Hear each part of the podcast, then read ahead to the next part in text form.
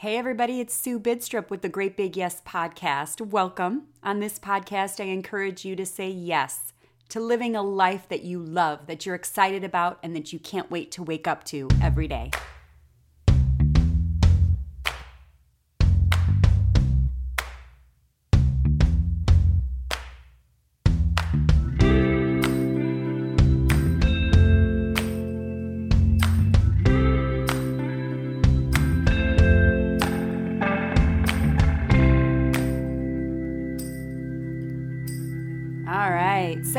Glad that you're here with me today. I know we are in the middle of the pandemic still, and it's August, and we're all kind of like, whoa, how did this even happen? Um, this started five months ago. And so we're still in it. And I just want to encourage you. Yesterday, something really cool happened, and I wanted to talk to you guys about it. A friend of mine texted me, and she said that there was this announcement on the radio, and it was encouraging people to go to their school, go to their children's school, and pray, like on the front steps of the school or on the grounds of the school, pray for an awesome school year, right? And so we went to the high school yesterday, and there was people gathered, probably about 15 people or so, and we started to pray. And you guys, I didn't know how much I needed this. I just started crying. I mean, these people that were there were praying in such a beautiful way, really just calling for God to just come down and come upon this school and all of the students and all of the teachers, all of the administrators, everyone who works there, all of the parents. And it just made me feel so calm and so, I think, just peaceful. And here's the thing I'm a praying person. And yet I hadn't really like stormed the gates of heaven for the school year. My youngest is a senior in high school. And so I have a college age student and a college graduate. And the people that have the little kids are going through, I think, a lot more turmoil than I am right now. You know, they're trying to decide do we do this at home? Do we do this in person? You know, some people have, you know, five or six kids across the spectrum. You've got grade school, you've got preschool, you've got junior high, you've got high school. I feel for you, moms. And I want to offer this to any mom of school age kids, no matter how old they are. It's really, really powerful to just even if you're not on the steps of the school, just to sit and and really just picture that school and really just pray for those kids and everyone who works in that school. We prayed for divine connections for our kids. We prayed for um, good influences for our kids. We prayed for peace. We prayed for unity. We prayed for excitement and joyful expectation. We prayed for all of the people that will come in contact with that school this year. And not only that school, but the community and the city and the state and then the country, right? Because one thing leads to the other. It's kind of like when Mother Teresa said, you know, if you want to go change the world, go home and love your family, right? If you want to change the world, go home and love your family, right? And I think it was Ronald Reagan who said that all great change in America happens at the dinner table. And so it's taking it to this local level, to the teachers that will affect your children this year, the people that will come in contact with your children, the counselors, the school nurse, the janitor, the lady at the front desk, right? Everyone, the coaches, everyone that will come into contact with your kids, pray for them everyone that's in a leadership position in the schools, the administrators, the superintendent, the school board, right? Pray for them, right? All the parents, right? Because as parents, the way that we're behaving is going to rub off on our children, right? But more than that, even, we're praying for all of those people. And there's such peace that comes from that because what, what you realize is that it's not, we may not be able to or feel like we can affect change, but when we pray, we feel that sense of relief. There's a quote that says, you know, prayer doesn't change God, but it changes me. And I felt that yesterday. And I was just crying and praying. I prayed for all the kids who are suffering from anxiety. I prayed for all the kids who are entering a new school. I prayed for all the kids who feel like they maybe aren't good at learning online and they're scared about how this is going to go. I prayed for all the kids who are, you know, in, going into their senior year and want to have all their senior things happening and and just all the different things. You know, one mom prayed for all the kids walking into that lunchroom for the first time or feeling like um, they don't belong, not knowing where to sit in class, not knowing um, who their friends will be, not feeling included, right? So we each have our things that we want to pray for. Um, based on really what we know and what our experiences are. And that's what's so beautiful when we come together to pray.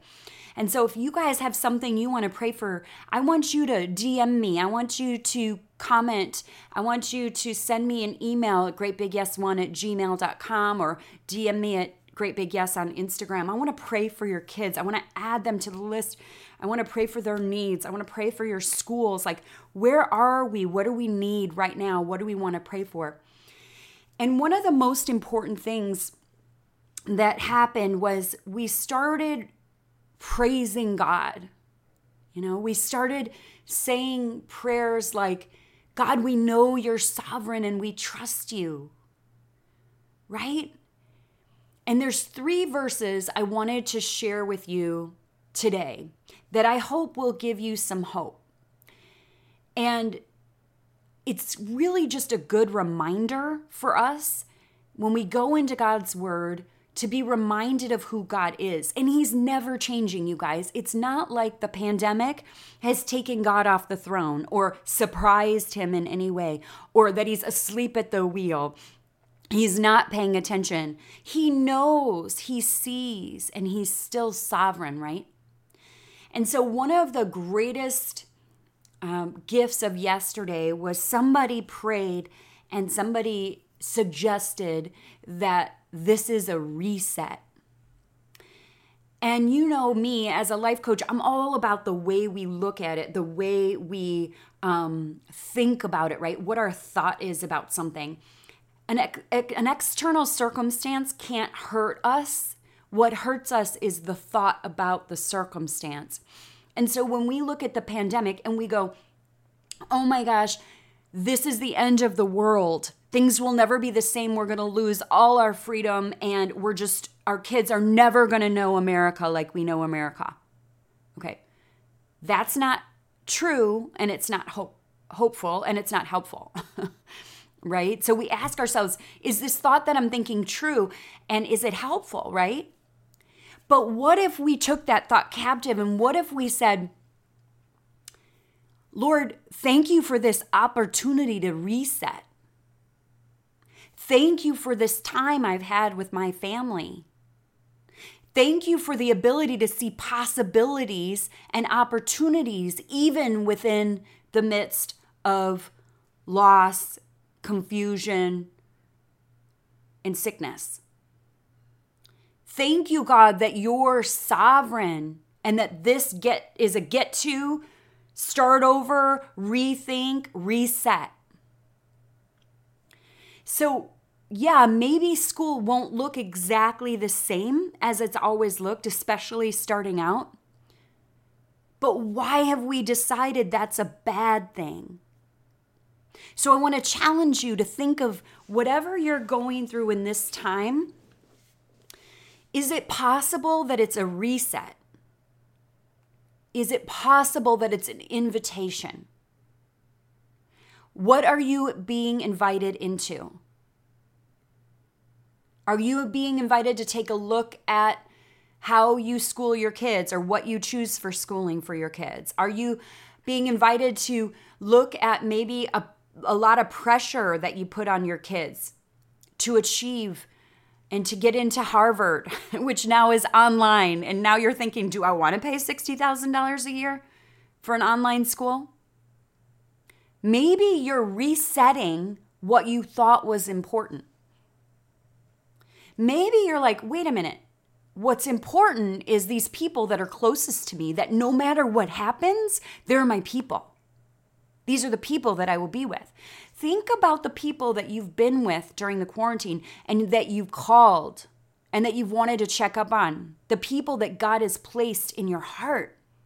Those are your people. So, is this a reset to appreciate, to call your mom more, to connect back with your best friends from long ago? Is this a reset? Is this an opportunity? Is this an invitation? I say it is. So there's a couple of things here I wanted to um, talk to you about. First Corinthians 14 33. Very simple. For God is not a God of confusion, but of peace. If you feel yourself confused, angry, lashing out, I would ask you to go back to God and let God give you direction and turn off the news. I would ask you could it be possible that you're allowing the news and Facebook and social media to preach to you instead of God? I would ask you are the things that you're listening to and watching calling out your higher self or your like base emotions? Right? I would ask you at the end of this, when you look back on how you behaved, what you posted, what you said, what your emotions were, and how you showed up, will you be proud? Did you stand firm in your faith or did you fall into fear?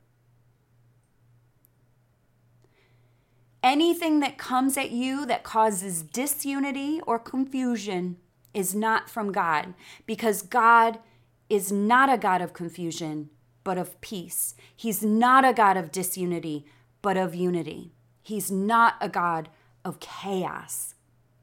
He's the God of peace. So that's 1 Corinthians 14 33. Very simple, very straightforward, and a great little litmus test.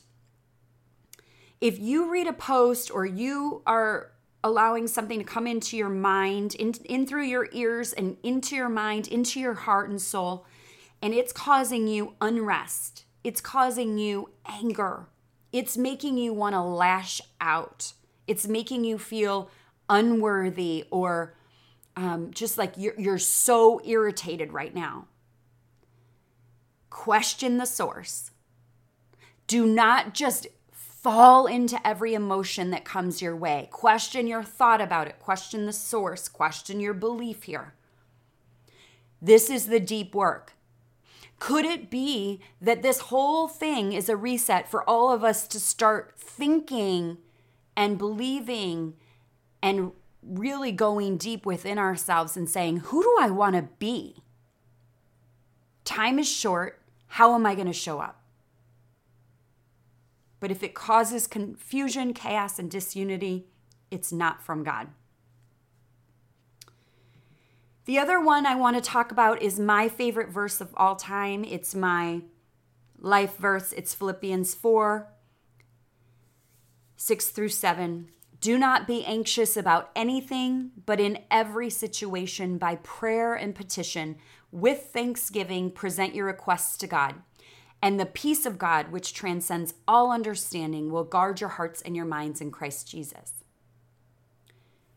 Do not be anxious about anything, but in every situation, by prayer and petition, with thanksgiving, present your requests to God.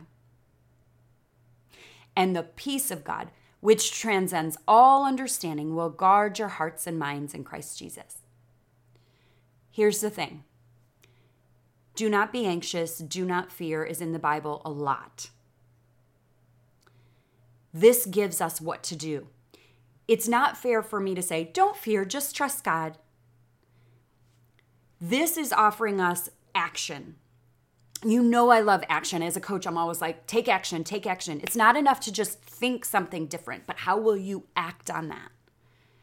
So this says in every situation, it doesn't say in every situation except COVID, in every situation except 2020, in every situation except in an election year. No, in every situation by prayer and petition. With thanksgiving, present your requests to God. Tell him what you want. You have not because you ask not. Tell him what you want. You want peace. You want freedom from fear, freedom from anxiety. You want your kids to have a good school year. You want a new job. You want a job. Whatever it is, tell him everything and don't censor yourself. You don't have to. God sees and knows everything. He loves you so much. You can't offend him. Tell him what you want.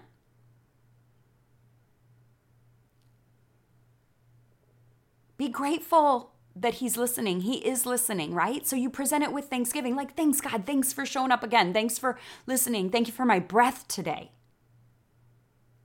Here's what I want.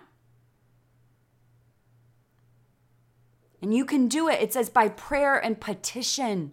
List that out, people. Tell him. All right, don't be shy. This is the time. What if this is the invitation to talk to God more? Amen? What if we all just talk to God more? That peace of God, which transcends all understanding, would guard our hearts and our minds. How awesome would that be? So that's Philippians 4 6 and 7.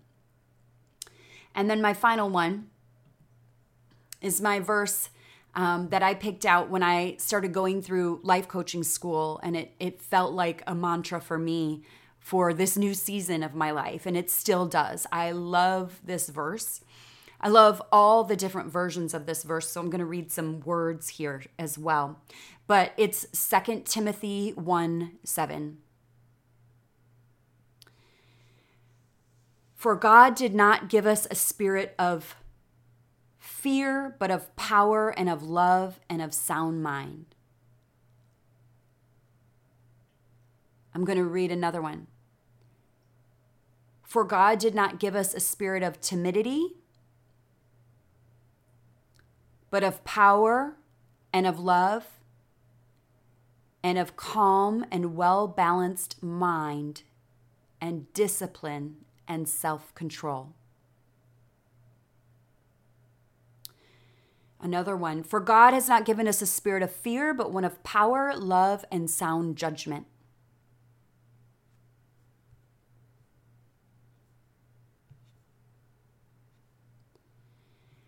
The message version. I love the message version. Eugene Peterson, who wrote the message version, is one of my heroes. He has passed, but he is such an amazing man and has written so many amazing books, and he's just incredible. The message version of the Bible is when it really came to life for me. You will hear some Christians poo poo the message version. I caution people against doing that because I know I'm an example of somebody who when I read the message version, even though I had was been I had been raised in church, I'd been raised in the Catholic Church, and so scripture really wasn't paramount. I didn't learn about it. When I started reading the message, it came alive. It changed everything for me. And so before you judge someone's path or which version of the Bible they own, or like the Catholics are telling you, you have to read a certain version with the imprimatur in the front. Um, okay, I, I want to just right now, just, I'm not worried about any of that. That's very legalistic to me and it doesn't offer any freedom. And so I want to encourage you to look at the words in the different versions of the Bible. If you go to the Bible Gateway, you can just look up a, a verse and it'll take you to all the different versions. I, I say you do that. See what speaks to you. God's not afraid of us looking at different versions. Please. Okay? Spare me on that one. Here's the message version of this verse 2 Timothy 1 7. That precious memory triggers another. Your honest faith, and what a rich faith it is, handed down from your grandmother Lois to your mother Eunice, and now to you. So this starts in the middle of a story, right? And the special gift of ministry you received when I laid hands on you and prayed. Keep that ablaze. God doesn't want us to be shy with his gifts, but bold and loving and sensible.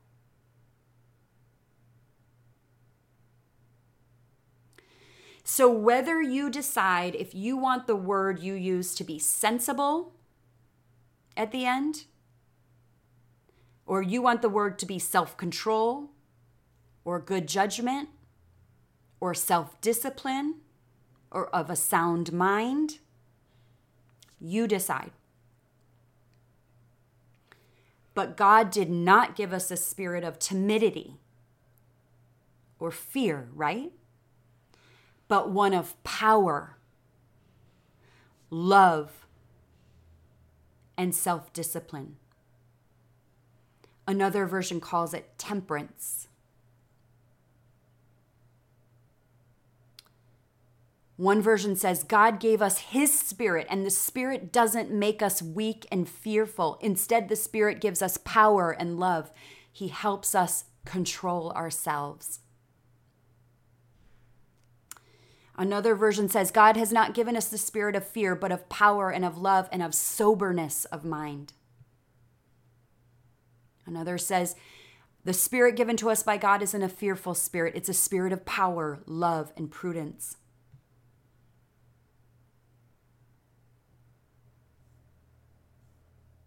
Bottom line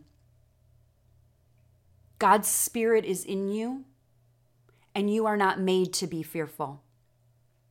He did not give you a spirit of fear, but of power and love and sound mind. You know better than to fall into the fear that the culture is selling you. And when you forget and you get into it, because I've done it too, and you kind of get in this blah moment and you're like, I can't even, I can't, this is horrible. Catch yourself, remind yourself, put this on your mirror. God did not give you a spirit of fear, but of power and of love and of sound mind. And so, what does a person with power and love and a sound mind do? One, they pray and thank God for this, right? And then they get out there and they tell other people about it. They encourage other people.